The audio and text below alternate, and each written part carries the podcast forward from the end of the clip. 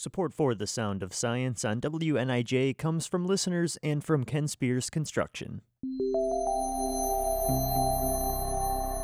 Welcome to The Sound of Science. You're listening to part three of our three part series celebrating Women's History Month. Over the past few weeks, we've featured the voices of women working in STEM right here at Northern Illinois University. For our final episode, we reached out to Becky Griffith. Becky is a STEAM educator with a background in fine arts and a passion for teaching video game design. We asked Becky who we should be celebrating this March, and her answer brought to light an artist who is sure to leave an impression. An inspiring woman in STEAM to me is Berthe Morisot. She was a 19th century French Impressionist painter.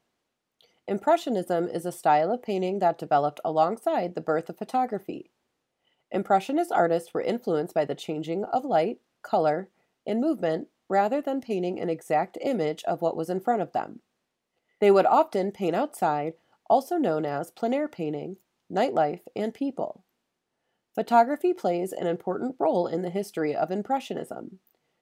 With photography being the new technology of the time, these painters found new ways to portray how light could define movement through their delicate and colorful brushstrokes.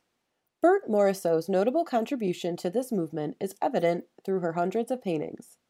She was seen as an equal to her male counterparts, participating in many of the Impressionist exhibitions alongside them. Her paintings show a different side of the era. Berthe Morisot painted women in domestic scenes and landscapes, often showing daily and family life. She created an archive of the 19th century woman from a female perspective. Her legacy paved the way for future women creatives by exhibiting to women how to know and show their worth. This was The Sound of Science on WNIJ, where you learn something new every day.